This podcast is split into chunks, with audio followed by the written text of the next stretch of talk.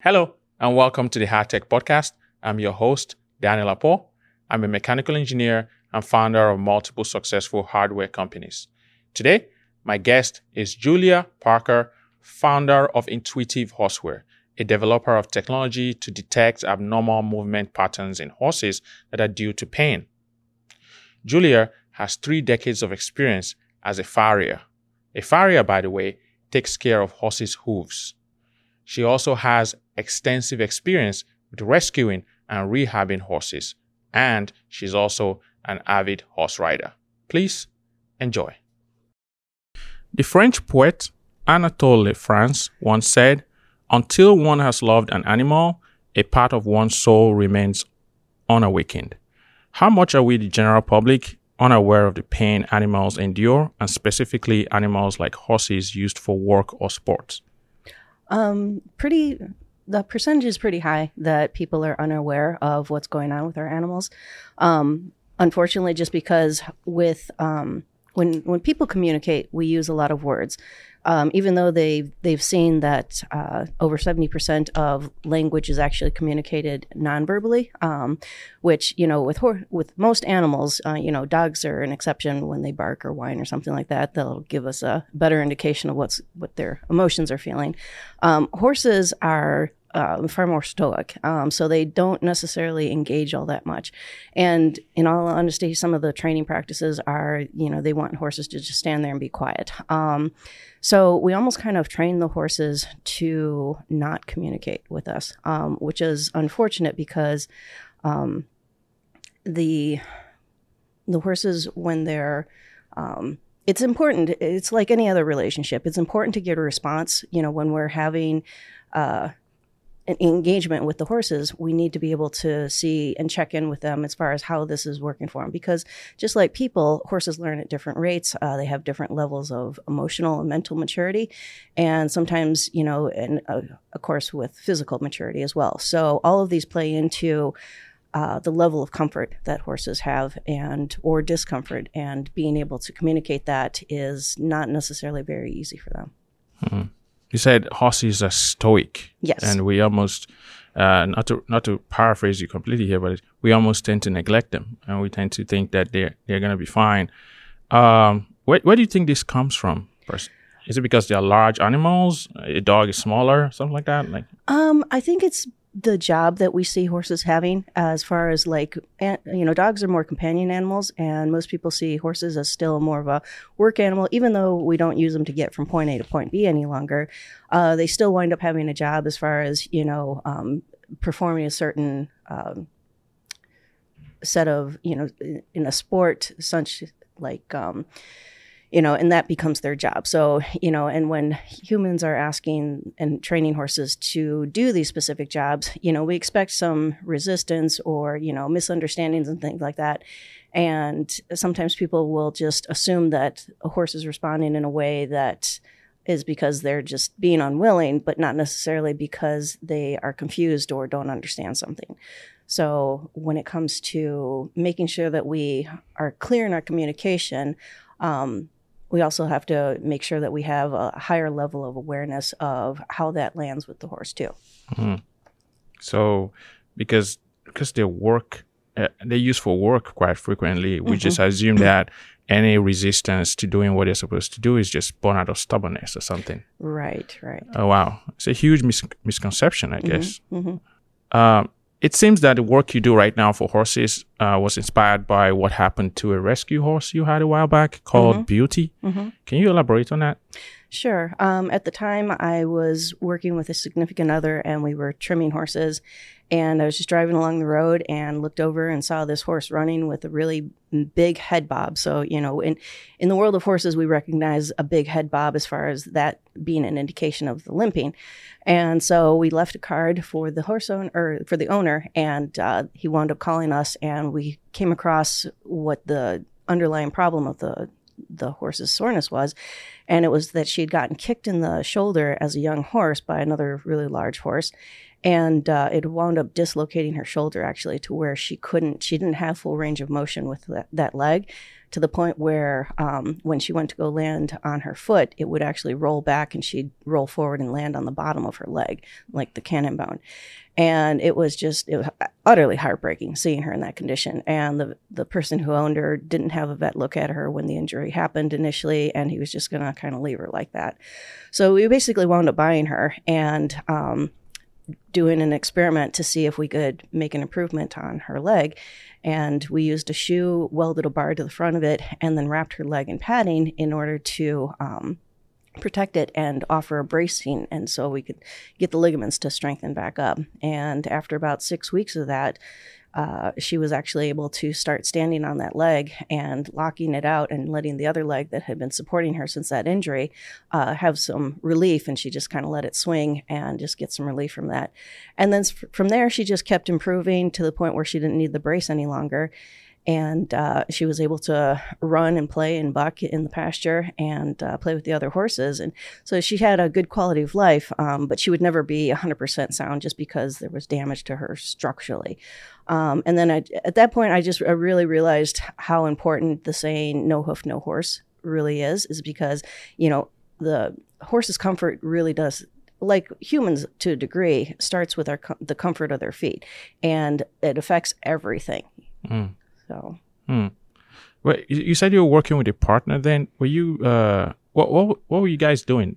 Uh, um, so w- basically, what we were doing is we were just we were professional trimmers, uh, hoof trimmers, so farriers, and oh, uh, okay. yep. And so we were just going out there and um, working and, and treating horses that uh, went were just strictly barefoot horses.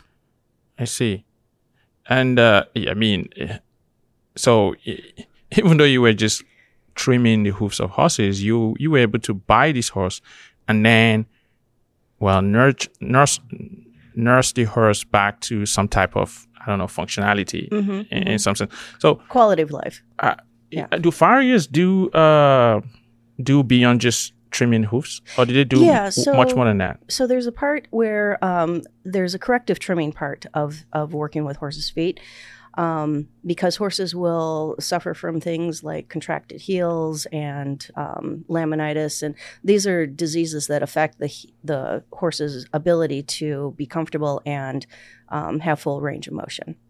Okay. And so, by being a farrier, we actually did a lot of corrective trimming. Um, there's, you know, we we worked on horses that had everything from clubbed feet to um, extreme overgrowth, you know, where you see the the horses or donkeys have long toes and it looks like their feet are slippers and not feet any longer. Mm-hmm. Um, we worked with a, a, wide variety of animals like that.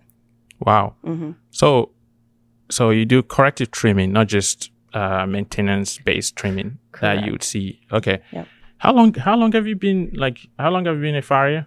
Would say. Um, I started back in my twenties, so um, I'm 48 now, so about almost 30 years. 30 years. That's that's that's experience you can buy right there. For sure. Yeah. Yeah. Yeah. Yeah. So you definitely, I would say, you definitely know this more than anyone else in terms of um, really understanding uh, what an animal, well, like a horse, will go through um, just as part of the everyday process of doing the job. Mm-hmm. You know, either as a workhorse or as a as a horse for sport mm-hmm, right? So mm-hmm. that's three decades of experience right there. That's good. I think this is a good opportunity to get into the question of uh, your relationship with horses, right? Mm-hmm. And and what they actually mean to you. Mm-hmm. You want? Um. Oh, that is that's a that's a big question. That's a loaded question. Yeah. yeah. I mean. So for me, um, horses. Oh God. So you know, I, I don't normally talk about this, but for me, my horses are my sanctuary. Hmm. Um, they, uh,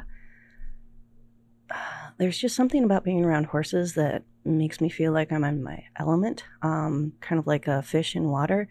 Um, I'm just at my most natural state when I'm with my horses. And um, the relationship that I have with them, it, uh, it's it's really fine tuned to the ones that I do have to where you know I recognize that they have per- their personalities, and in their own way they they all talk to me and have a conversation, and um, it, it and it's such a subtle manner um, that uh, that they do it. So, for like example, I have one horse that was given to me uh, because he was kind of a retired dressage and jumping horse and had lameness in his back end, um, and they just quite couldn't quite figure it out. So he basically was retired to being Uncle Amigo, and uh, and he. Um, when I first got him, he was kind of fried from being a, a performance horse and um, and just you know didn't wasn't not not in a good space. He was, you know, angry. He was upset. He was untrusting. Um, he had been hurt, and uh, he was just he was kind of done with people. So I really worked on building up the trust with him again, and uh, to the point where now I just put a halter on him and just let him free roam. And uh, he's like a big dog. And when he's done eating grass, he'll come over and uh, hangs out where the the treats are and uh, he doesn't help himself even though like the door is wide open the bag of treats is wide open he doesn't help himself. He's very much a gentleman about it but he just comes over there and stands and that's his quietly asking mm. for treats. And he's just he's got a, a really cool personality that way. Um, and then when it comes to riding horses um, it's it's i'm able to just feel kind of not just the body but like where they are emotionally um, and it's kind of like you know you saw that movie uh, Chris or um, uh, the Cameron James Cameron James movie. Cameron? Okay. where the Avatar, where they had these these tails and they would yeah. like connect them into the animals, and that it would be like a mind meld. Uh-huh. Um, it's kind of like that when I get on horses and work with them. Is just like I just if I do something on a horse and they re- react in a negative way, um, I can kind of like uh, just kind of go into my own mind as far as how I would perceive what caused that, and um, and be able to understand from the horse's point of view why the why that's a negative response, and then work with them to show them that you know whatever caused that negative response, it doesn't have to be that triggering again, and work them through it to where they're okay with that, whatever that ask was that initially triggered them. Um, and it's just it's really it's really interesting, you know. Um, I uh, yeah. Yeah you know it, it, for me it's it's borderline magical you know? Yeah. i just i love it. And for me i just that's i'm in my happy place when i'm with my horses. Yeah. Wow. Uh, we're shooting this podcast in the middle of the city. Does it feel weird to be here versus to be just back you know in the stable with the horses and everything no, I mean I'm I'm pretty well accustomed to you know okay. you know doing business in the city and everything. My my favorite place to be is definitely out with the horses. You know, yeah. I'll I'll even you know sometimes I just randomly go out in the pasture and just hang out with them, and uh, that usually doesn't last very long with me just hanging there and standing there because then they come over and they're like, hey, you know my itchy spot? Can you get that now? Uh-huh. Um, so they turns, do that. Oh God, yes, yeah. It and it's funny too because it turns into like this whole grooming chain because uh-huh. I have three horses and I have two hands hands. So I'm like, well, I can scratch two of you guys at one time, but I can't scratch three of you. So one horse will be itching on another horse and I'll be scratching them. And, you know, it just, it's like this chain of like gro- mutual grooming. And uh, it, it's just funny how it just evolves into that. Yeah. It's very fascinating. Mm-hmm. I, you know, I, I, I, often wonder. There's some people who live in the city, maybe in the middle of all the hustle and bustle, mm-hmm. and they always think about, oh, I'm gonna go back into the woods. I'm gonna go back into nature, mm-hmm. and um, and just be one with it. Uh, how appealing would be would it be to to um, to just get out of the city lifestyle and just get into into you know um, riding horses, taking care of horses, and just living with them every day versus versus this? How would like if you had to talk to someone who who was thinking about doing something like that? Mm-hmm. What, what I would, would highly encourage it, um, huh. and then I would also encourage people to you know kind of do some research and study because you know they're a lot of people that get into horses, you know, have, um, you know, have some experience. Either you know they grew up riding horses, or they have family members that have horses. But then there's some people that get into horses and they don't know the first thing about them, and all they see is you know like TikTok videos of you know people you know playing with the horses and feeding them carrots, and they make funny faces, and that's all they know. Yeah. Um, and you know that can actually lead to a really dangerous situation, not just for the person, but for the horses too, because you know what a person thinks uh, is okay to you know cute or funny to you know give the horse is actually you know a, a danger to their health. You know, like I I know one person that um, you know the horse was had to take medicine or something like that, and she was feeding the horse like orange slices and Fruit Loops, and the horses' bodies are just not designed to process, you know, process sugar like that, and it actually can make them really, really sick. Uh-huh. So, you know, education is everything and you know going into it, it's like going into anything else you know like if you were looking at going into golf or something like that you'd Mhm. want to know that you know there's certain ways to hold the club and then there's certain shoes that you know help you know give you the traction to get that swing and stuff like that and horses are no different if anything they're far more um, critical as far as knowing some of the nuances of, of horse ownership just because it's a living breathing animal that you know can be dangerous at times you know if they're scared or or um, you know have a bad reaction um, or you know and their systems are very delicate too so if they're fed the wrong things that can make them really sick Okay. So basically, don't go into it because you think you think it'll be fun or because you've seen some videos online. Mhm. Go into it because you actually love horses and you. right well i mean you can go into it for fun for sure i mean i have tons of fun with my horses all the time Yeah. you know, and they have very fun personalities. Um, just make sure that you know it's it's not um, frivolous fun. You know, Mm. it, it it has to be kind of, if it will, mutually beneficial. Um, because actually, horses have a sense of humor too. okay, I'm learning a lot today. A sense of humor. Yes. Wow. Okay. Uh, how, how do you detect that? Um. Well, give me an example of. Like, sure. Do you say something? You say joke and they like, no. So like, it's it's raise their legs or something? So it's how horses engage with their environment. Um, so, like I, I remember reading books about racehorses uh, that will drink, uh, you know, take a drink of water, and for people that wanted to get a photo op, they would stand by the horse's door, and the horse would come over with that mouthful of water and spit it on the people, Oh. and they just think that's, and they just stand back and watch the reactions of the people, and they think that's the funniest thing in the world. Wow.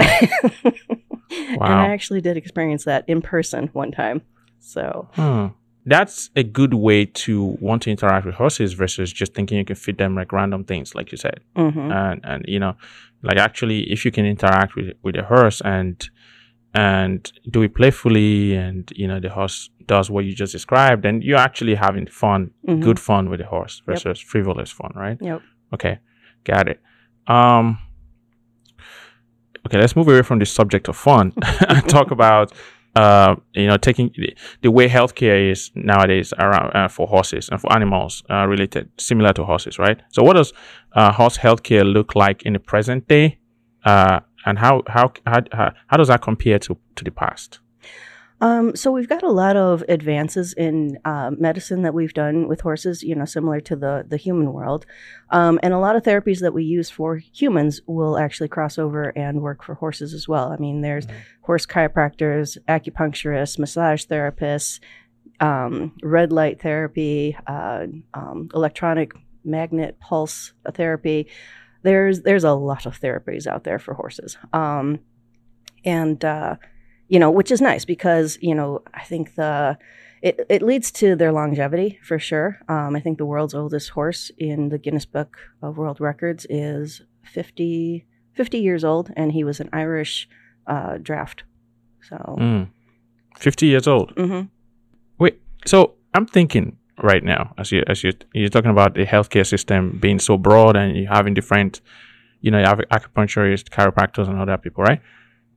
Let's go back to your the horse you talked about earlier on beauty, Mhm. right? The owner just neglected the horse. basically, yeah. Uh, yeah, is it okay? Shouldn't horses be considered like, uh, especially if you own them, like your children? I don't know, like your something you're responsible for. For or, sure. You know, animals you're responsible for, and if they're sick, and obviously sick, in Mhm. like in, that, in the case of beauty, they should be treated. Otherwise, the owner needs to be the horse needs to be taken away, or some kind of something needs to be done. Is, is that is that the case, or Yeah, I or you can just let a horse be suffering and nothing gets done to you? No, there's actually um, uh, there's actually an organization called Hooved Animals uh, Humane Society, um, and I think they're based out of uh, Woodstock, Illinois, actually. Um, but the challenge with that is, you know, it's it's not an easy thing to find horses that are you know suffering or neglected like that sometimes, just Mm. because.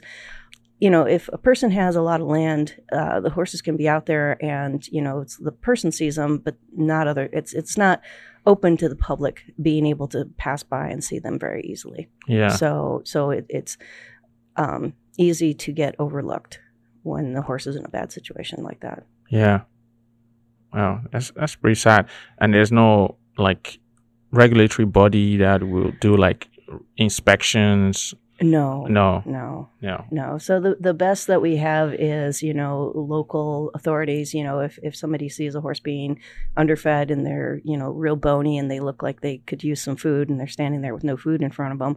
Um, you know, sometimes you know you can have luck with calling the local sheriff department or something like that. And if you know the it's it varies by a different area. Um, sometimes they give them a warning. Sometimes, you know, it's extreme enough to where they'll step in and, and remove the animals from the the property.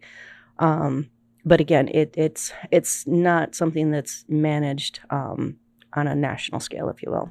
Good to know. Uh, well, I, I just hope the system gets better. Uh, I mean, if if you had a child and and the child didn't show up to school, then then you know Mhm. the proper authorities will figure out what's happening and take the child away from you, right? Right. Yeah. Okay. Uh, we've talked about horses a little bit. We can get back into the subject of horses and horse health care, you know, uh, later on in the podcast. But right now, let's talk about your company. Let's talk some business. All right. Okay. Uh, Intuitive HorseWare. What is it all about? Um, so basically, what I'm looking to do is use technology to help give the horse a voice. Mm. Um, and by doing that, the idea is to be able to um, see how the horse is moving on a regular basis and create a baseline normal for what is normal for how that horse moves and um, give the rider insight, if you will, to that operating system of, you know, when the horse is starting to suffer from some type of pain, whether it's from, you know, landing cr- incorrectly uh, from a jump or if it's the tack is ill fitting or something like that um, rather than letting the horse just endure and you know and not being aware of there being a problem uh, the idea is that the technology would alert the rider that something's going on and they need to check something out Okay. So that's the overall premise of uh, Intuitive HorseWare. Um, is there a particular type of pain you want to track, or do you want to just track every type of uh, condition the horse on the go um, is going through? um, yeah i mean the thing with horses is that the source of pain can be in multiple places all at once. So some, you know, because it's all connected. So, you know, they could have something going on with the hoof that winds up leading to a problem in the shoulder that leads to being something that's le- a problem in the uh, hips and then it shows up in the hock. So it could be like a multi-point um, areas where the horse is struggling to move or feel comfortable. Um, so really it's about uh, just making the riders aware um, as far as looking at the horse's conformation their feet and how the horse is moving without any tack with tack and then with the tack and rider to s- help discern if there's any changes between those things and then that will kind of help the riders shortcut what the core issue is Okay, fantastic. Using technology to help give the horse a voice. Mhm. Uh, I can imagine a lot of uh, I don't know uh, entities, people, soci- in society who are just stoic, who don't have a voice to, and uh, it just makes sense to me because if you don't, if if you're an animal or a human being, I guess Mhm. I'm, I'm mixing both right now. Mhm. But any animal or human being who is very stoic will definitely need people to stand for them. Otherwise, they're mhm. just gonna suffer in silence. right And that's that's what I'm thinking about as I'm as I'm hearing all of this. Um, and if you're not going to, you know, use your sense of humor as a horse to communicate your pain, Mhm. uh, then you might as well just use some type of technology. right Okay. right. We'll, we'll get into technology in, in, in, in, some detail soon, but um, you talked about lameness, you Mhm. know, earlier on the podcast. Can you Yeah. define what that is? So lameness, the kind of like the basic de- definition is, um, so if you or I were to twist our ankle or stub our toe, we could still move around, but we're going to move with like a distinct limp or you know a change in our gait. Uh, ultimately, that's what lameness means for horses is um, is that they just don't have that full range of motion or that they're moving with obvious pain. Okay. Okay, cool. Lameness. There are a lot of terms relating to horses that I, w- There. I would like you to define. Uh, I mean, I was going through like to do some research for this podcast. I was going through, uh, I was, and some of these things I knew before, like a foal is a Mhm. is a is a newborn horse or It's a young horse, a yeah. young horse. Yeah. Usually anything under a year old. a year old. Yeah, there's Mhm. so many terms. So if we Mhm. if you mention anything along the podcast that is that I think the audience isn't familiar with, we just define them as we go, right? Mhm. Um, okay. So let's talk about some hardware. Mhm. Um, just a brief overview of uh, uh, of of the technology. We'll start from the hardware part of it, and then we'll get to the software part of the technology Okay. soon. Okay. So your technology uses hardware sensors on the horses, Mhm. uh, such as accelerometers, gyroscopes, and magnetometers, Mhm. in collaboration with monitoring software. Mhm. So, can you explain how this all works together?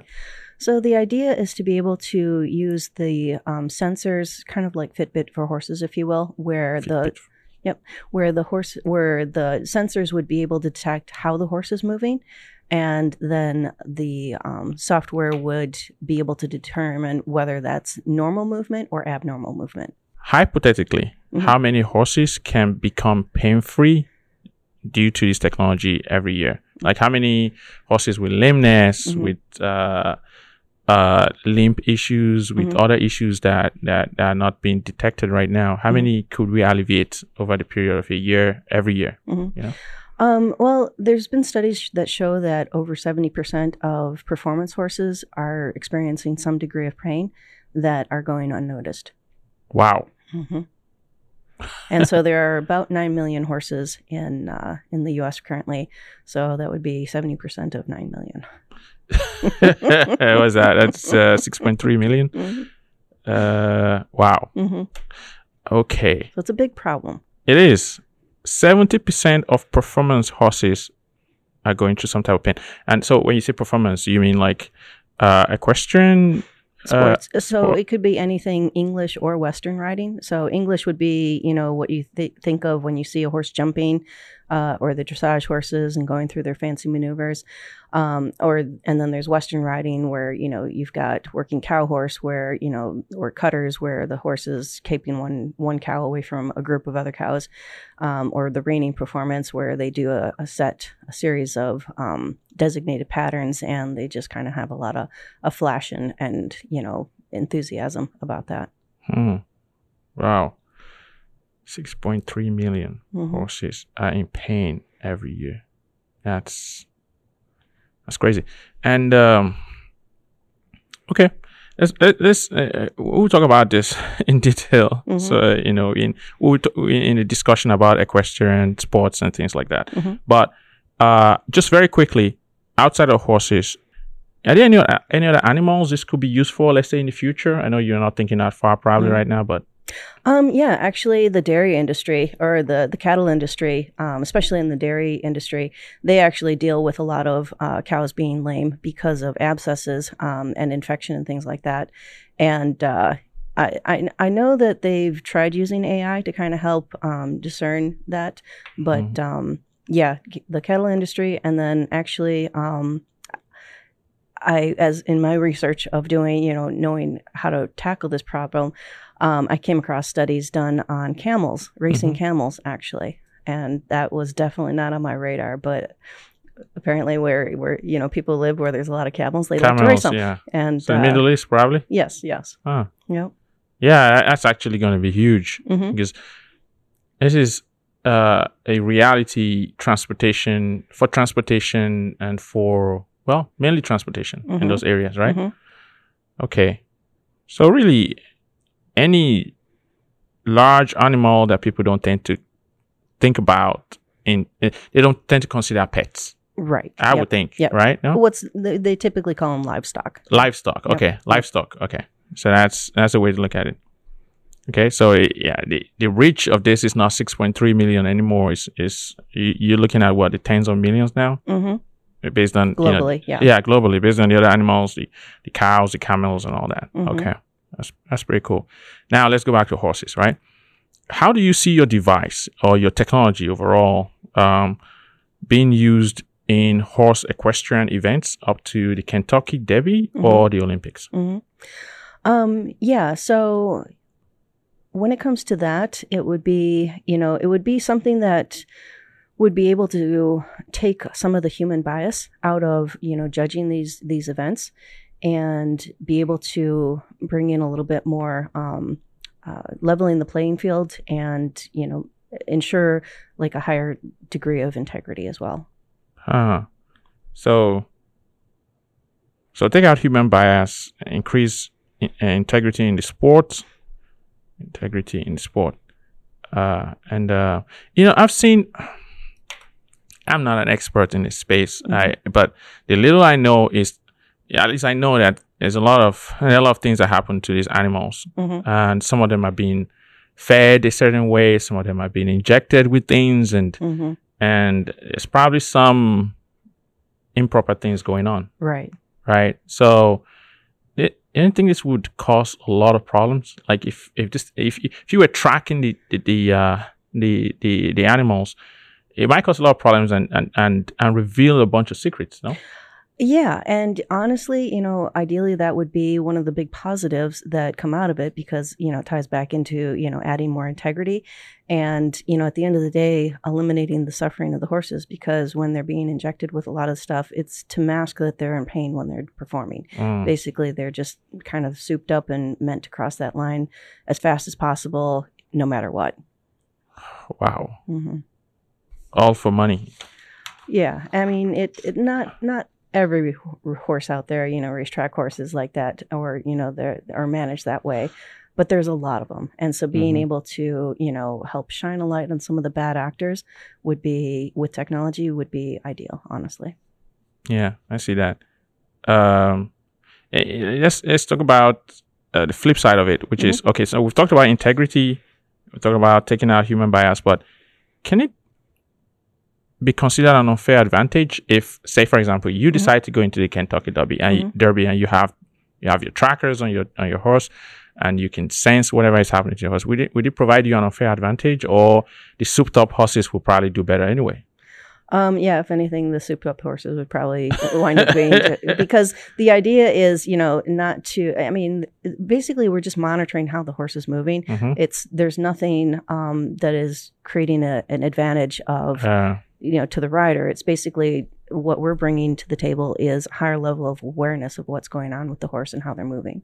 I would I would be very curious to see if the you know the International Olympic Committee, for example, the IOC, I don't know who regulates the Kentucky Derby, Mhm. Derby, but let's talk about the Olympics.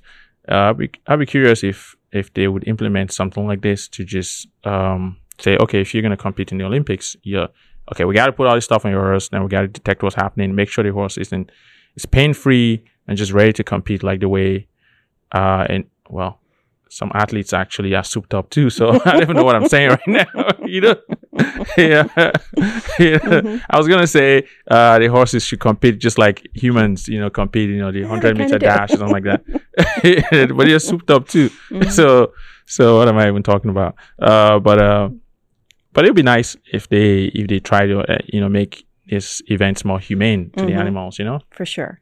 Mhm. Yeah, because, you know, the thing is, is that horses ultimately love doing their job. They love Mhm. having, you know, engagement with people. Um, what they don't love doing is being asked to perform when they're in pain. Mhm. So when they start having resistance to being asked to perform, people will assume it's because the horse is, you know, being unwilling. But the truth of the matter is the horse is usually suffering some some kind of discomfort. So if we can you just kind of help clarify that, um, because ultimately most people love their horses and they don't want to do anything that causes them harm, and you know they're not actively out there trying to do anything that would jeopardize the health of the horse. Um, so, but it it just comes down to just a lack of awareness of what to look for that you know indicates that the horse is happy, healthy, correct, and balanced uh, versus one that's you know struggling. Um, okay, so let's go beyond the competitive landscape and uh, talk about how the technology would benefit uh, horses themselves and riders just, you know, on a ranch, uh, uh, just everyday living. Mhm. How would I know you've talked about it a little bit, but let's just talk about it in more detail. Okay. How do you see this improving the life of horses um, and and ri- the riders overall? Um, uh, the the way it would improve the horse's life is that um, whenever they start to struggle with dealing with any kind of pain, um, the riders would become aware of it sooner and be able to address the issues sooner. Um, and that's that's really the the whole idea in the name of the game of just being able because it's like like anything else, you know. Um, the longer a, a problem exists, the harder it is to correct. Um, mainly because, especially, it becomes this domino effect where it's like it's not just one area of the body that's affected; it's multiple eh, locations in the body that the horse is struggling with. Mm-hmm. So, by being able to bring awareness to the riders that something's going on and the horse needs to have, um, you know, either a change of tack or chiropractic work or acupuncture work or something that will be able to address the issue. One, it gets the the problem addressed at the core, but then it also helps the writer understand that whatever they were doing before that kind of led up to that, to now stop doing that and do something differently. hmm That's that's pretty good. That's Mhm. good. It's very good. Let's get into the topic of AI. Mm-hmm. Uh, it's like you can't go any podcast. You can't. I, I can't really do a podcast nowadays without mentioning AI because it's it's changing everything. Um, so let's start off with this. You combine machine learning and AI to analyze the movement and overall health of the, of the horse, right? Mhm. Yep. Uh, you want to talk about that in a bit of detail, uh, how that works? Sure. Um, so the nice thing about being able to train um, AI to recognize what are normal movement patterns with horses is again you're getting this unbiased information um, that is ba- fact based, and then also um, when it comes to recognizing um, abnormal m- be- movement patterns uh, with the horse, then it kind of takes some of the guesswork out of it as far as Mm. you know you know because like sometimes you can put a horse that's you know suffering some kind of a lameness in front of five different people and you'll get five different answers as what they think the cause is hmm so uh, you know it kind of takes some of the guesswork out and you know any any type of human bias that you know it, a farrier might be leaning towards the feet but you know the vet might be leaning towards something in, in the, the skeletal structure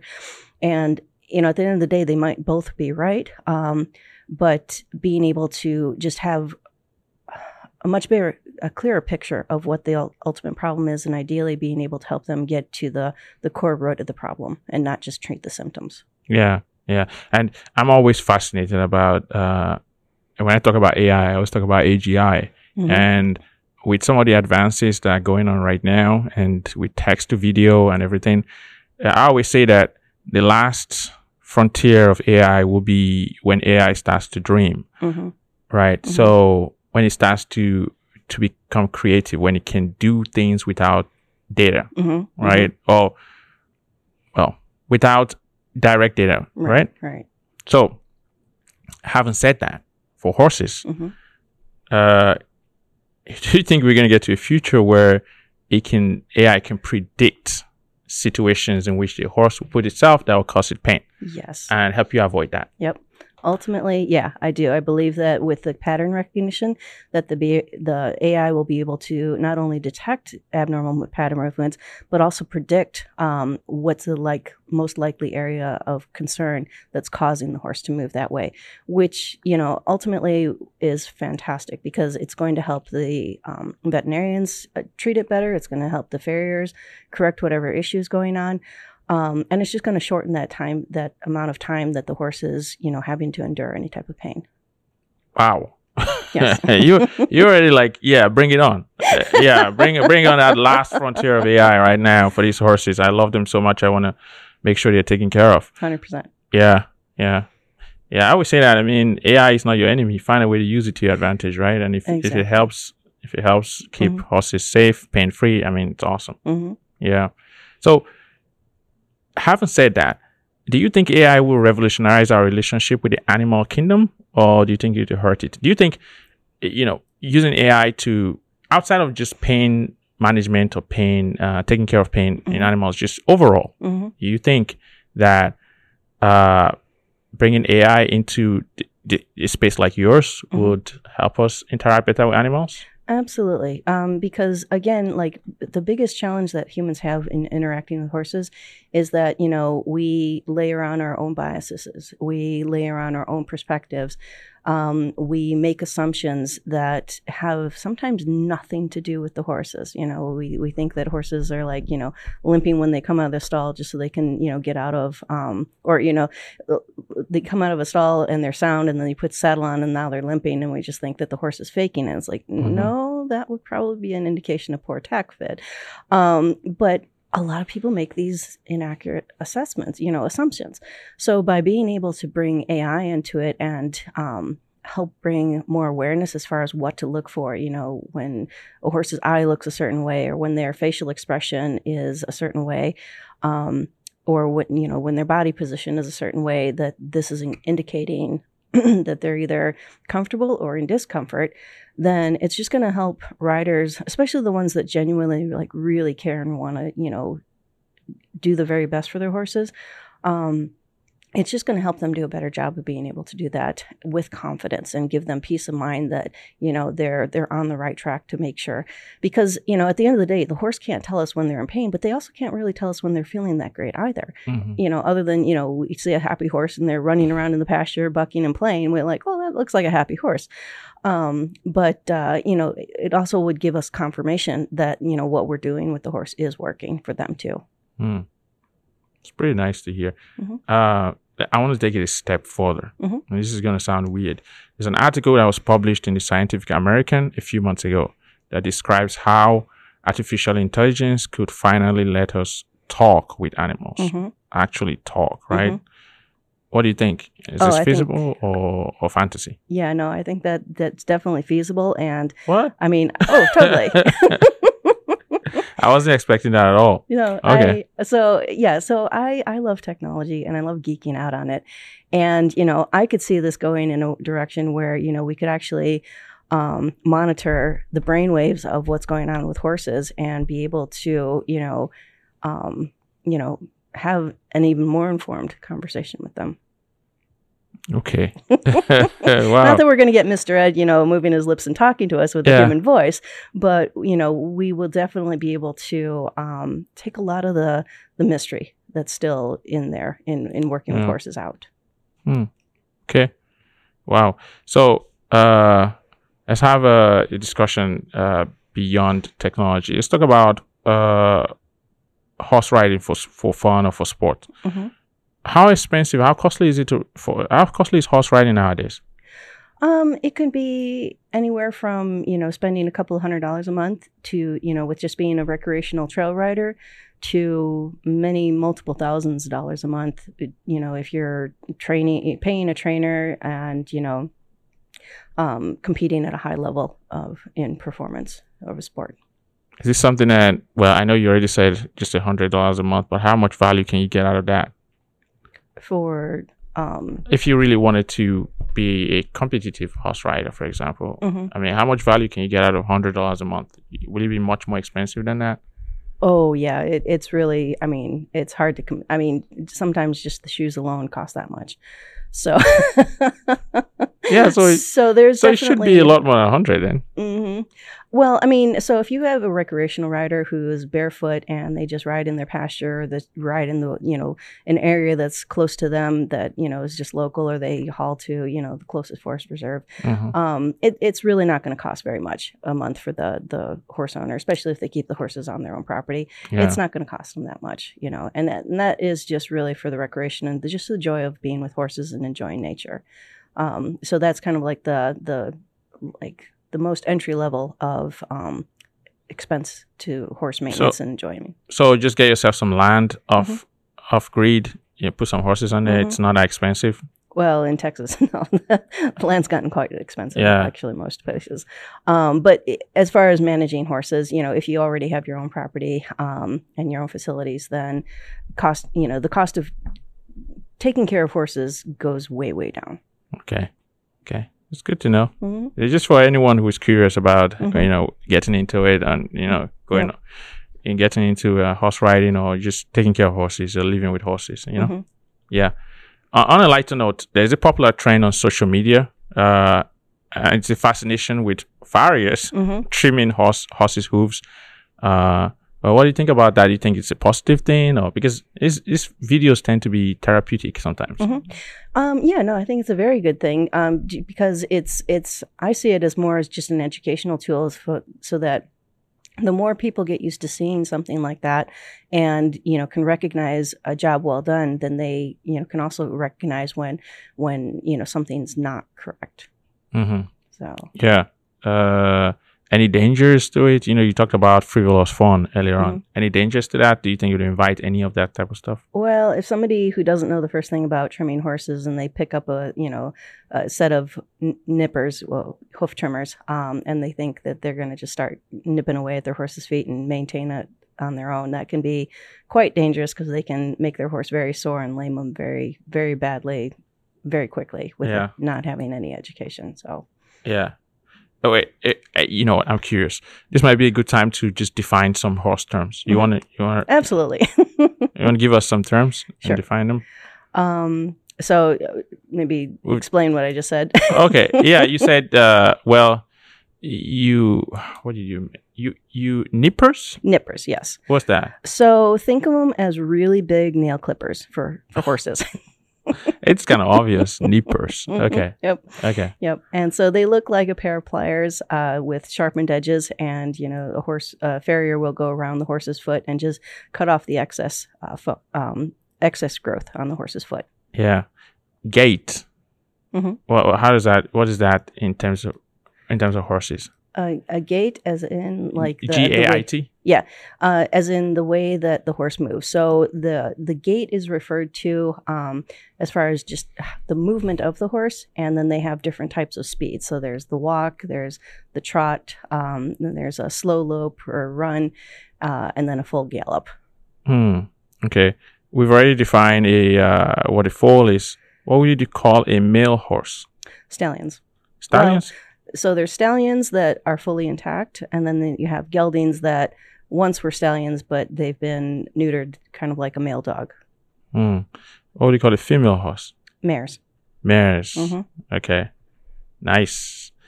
Uh, this is, is all very interesting. I wish I.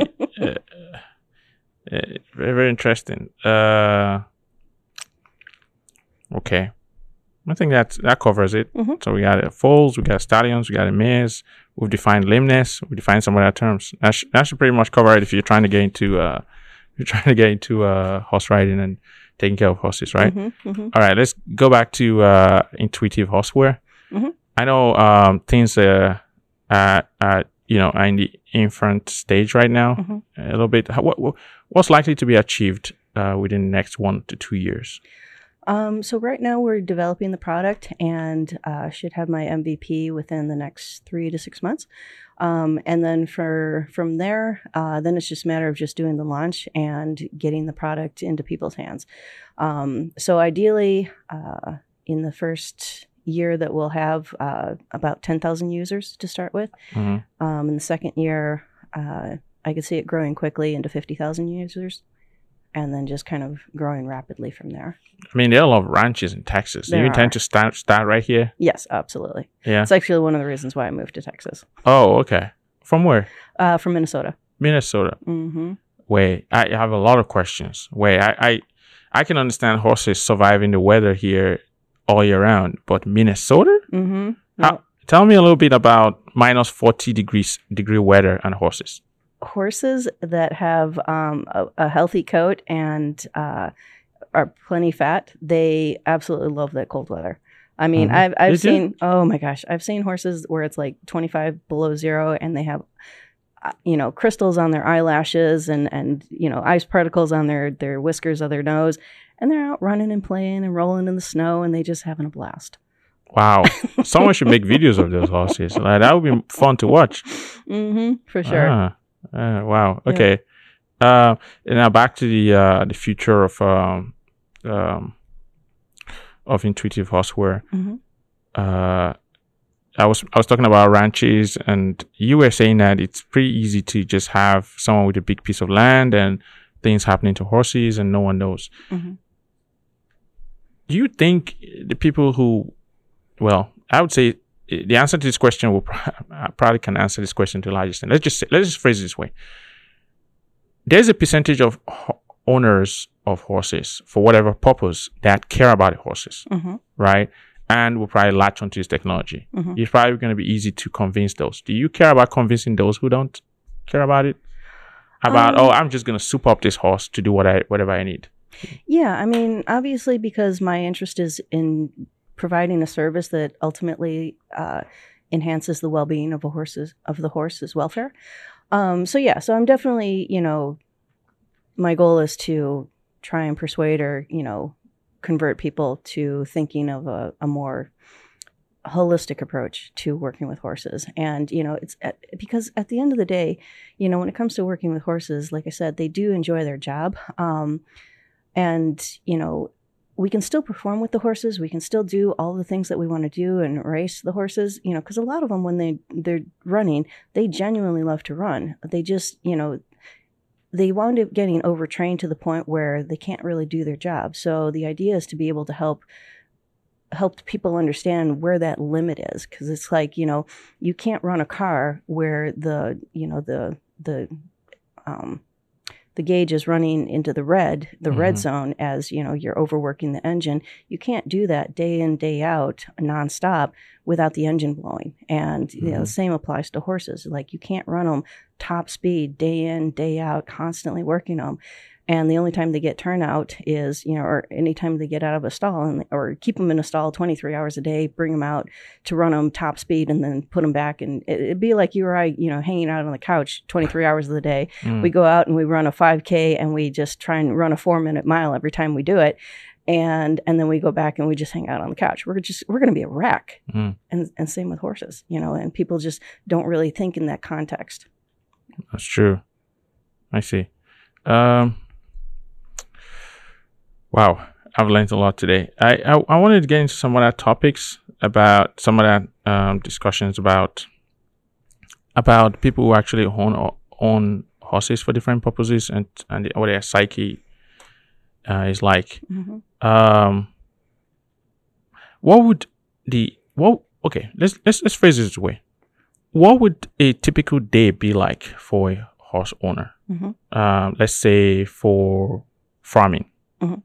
A typical day. Mm-hmm. What, what what's what's that like? Um, you know, usually getting up early in the morning, taking care of the animals.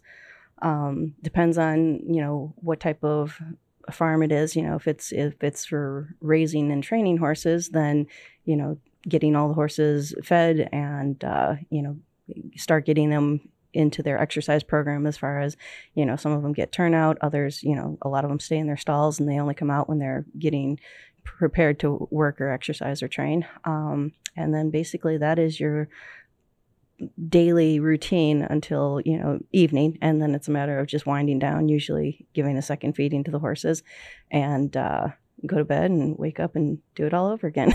Hey is, is it the same thing for someone who is who, who owns a, a race horse um no. I mean when it comes to somebody who ra- owns a racehorse typically they they rarely if ever touch the horse what? They hire people to do that. So, would you say they really do care about horses then?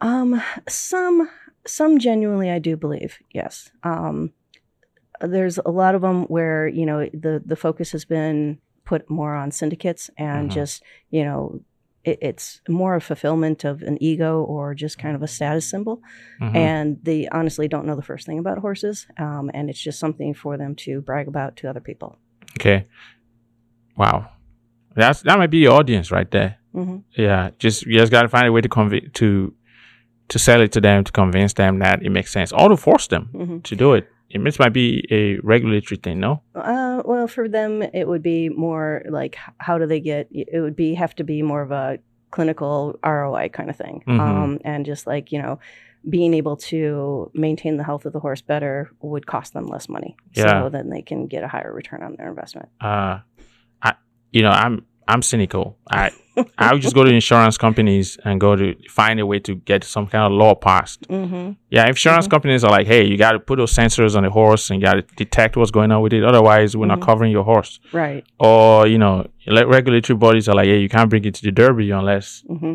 You know, it's it's. Sometimes you know, you know, the it, you can if the carrot if the carrot approach doesn't work, sometimes you have to use the stick approach. You know? Yeah, yeah, Absolutely. yeah, yeah, it, eh, yeah.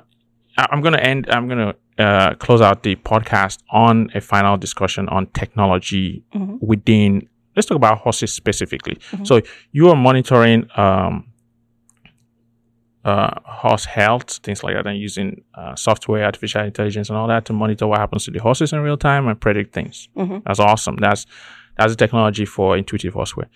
Are there any other things relating to horses where technology will be very helpful outside of health?